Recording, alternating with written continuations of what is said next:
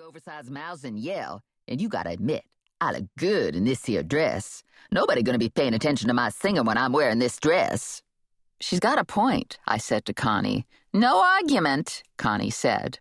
I'm under-realized, Lula said. I got a lot of untapped potential. Yesterday, my horoscope said I gotta expand my horizons. You expand any more in that dress and you'll get yourself arrested, Connie said. The bonds office is on Hamilton Avenue, a couple blocks from St. Francis Hospital. Handy for bonding out guys who've been shot. It's a small storefront office sandwiched between a beauty parlor and a used bookstore. There's an outer room with a scarred imitation leather couch, a couple folding chairs, Connie's desk and computer, and a bank of files. Vinny's office is located in a room behind Connie's desk. When I started working for Vinny, he used his office to talk to his bookie and set up nooners with barnyard animals. But Vinny has recently discovered the internet, and now Vinny uses his office to surf porn sites and online casinos. Behind the bank of file cabinets is a storeroom filled with the nuts and bolts of the bail bonds business. Confiscated televisions, DVD players, iPods, computers, a velvet painting of Elvis, a set of cookware, blenders, kids' bikes, engagement rings, a tricked out hog, a bunch of George Foreman grills, and God knows what else. Vinny had some guns and ammo back there, too, plus a box of cuffs that he got on eBay. There's a small bathroom that Connie keeps spotless, and a back door in case there's a need to sneak off. I hate to be a party pooper, Connie said, but we're going to have to put the fashion show on hold because we have a problem. She slid a stack of folders across her desk at me. These are all unresolved skips. If we don't find some of these guys, we're going belly up. Here's the way bail bonds works. If you're accused of a crime and you don't want to sit and rot in jail while you're waiting for your trial to come up, you can give the court a wad of money. The court takes the money and lets you walk, and you get the money back when you show up on your trial date. If you don't have that money stashed under your mattress, a bail bondsman can give the court the money on your behalf. He'll charge you a percentage of the money, maybe 10%, and he'll keep that percentage whether you're proven guilty or not. If the accused shows up for court, the court gives the bail bondsman his money back. If the accused doesn't show up, the court keeps the money until the bondsman finds the accused and drags his sorry butt back to jail. So you see the problem, right? Too much money going out and not enough money going in, and Vinny might have to refinance his house. Or worse, the insurance company that backs Vinny could yank the plug. Lula and I can't keep up with the skips, I said to Connie. There are too many of them. Yeah, and I'll tell you the problem, Lula said. It used to be Ranger worked full time for you, but anymore he's got his own security business going, and he's not doing skip tracing. It's just Stephanie and me catching the bad guys these days. It was true. Ranger had moved most of his business toward the security side, and only went into tracking mode when something came in that was over my head. There are some who might argue everything is over my head, but for practical purposes, we've had to ignore that argument. I hate to say this, I told Connie, but you need to hire another bond enforcement person. It's not that easy, Connie said. Remember when we had Joyce Barnhart working here? That was a disaster. She screwed up all her busts doing her big bad bounty hunter routine, and then she stole everyone's skips. It's not like she's a team player. Joyce Barnhart is my archenemy. I went all through school with her, and she was a misery and before the ink was dry on my marriage license, she was in bed with my husband, who is now my ex husband. Thank you, Joyce. We could put an ad in the paper, Lula said. That's how I got my filing job here. Look at how good that turned out. Connie and I did eye rolls. Lula was about the worst file clerk ever. Lula kept her job because no one else would tolerate Vinny. The first time Vinny made a grab at Lula, she clocked him on the side of the head with a five pound phone book and told him she'd staple his nuts to the wall if he didn't show respect. And that was the end of sexual harassment in the bail bonds office. Connie read the names off the files on her desk.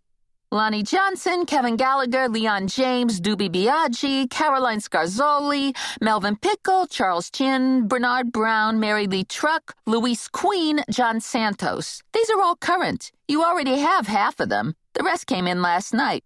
Plus, we have nine outstanding that we've relegated to the temporarily lost cause file.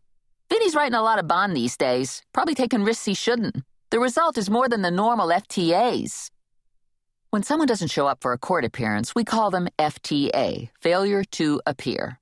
People fail to appear for a bunch of reasons.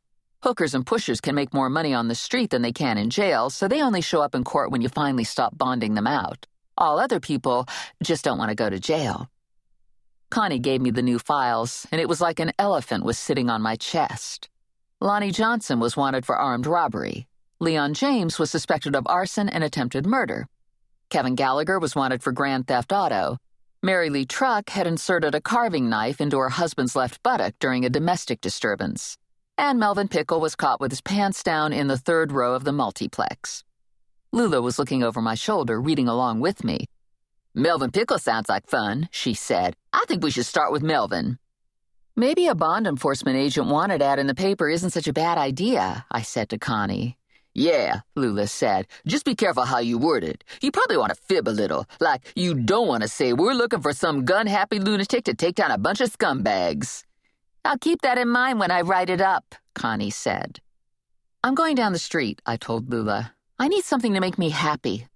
We'll go to work when I get back. You going to the drugstore? Lula wanted to know. No, the bakery.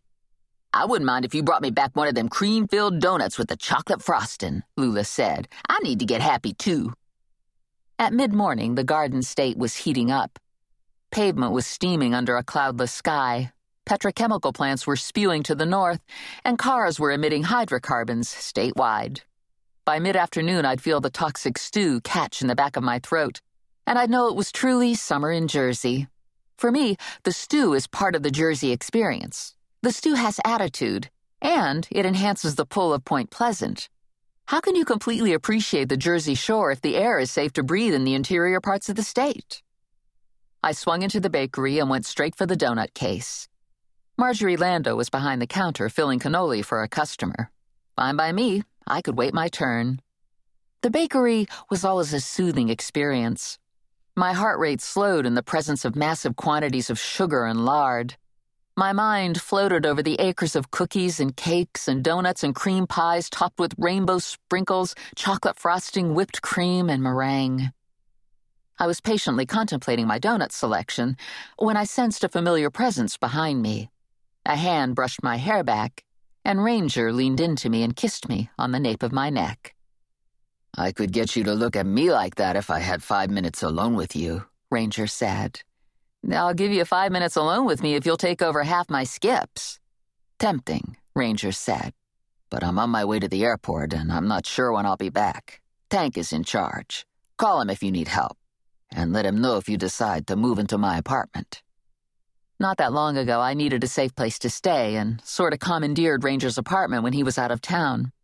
Ranger had come home and found me sleeping in his bed like Goldilocks. He'd very graciously not thrown me out the seventh floor window, and in fact, he'd allowed me to stay with a minimum of sexual harassment. Okay, maybe minimum isn't entirely accurate. Maybe it was a seven on a scale of ten, but he hadn't forced the issue. How did you know I was here? I asked him. I stopped at the bonds office, and Lula told me you were on a donut mission. Where are you going? Miami. Is this business or pleasure? It's bad business.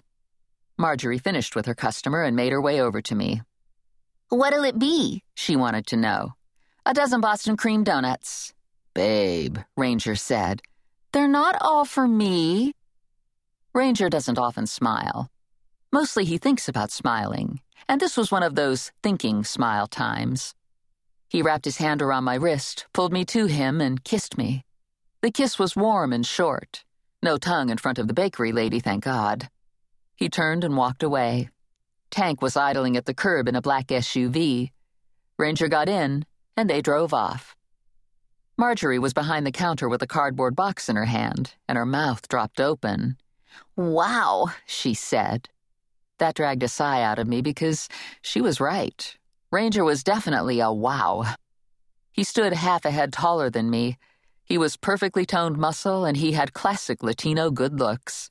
He always smelled great. He dressed only in black. His skin was dark. His eyes were dark. His hair was dark. His life was dark. Ranger had lots of secrets. It's a work relationship, I told Marjorie. If he was in here any longer, the chocolate would have melted off the eclairs. I don't like this, Lula said.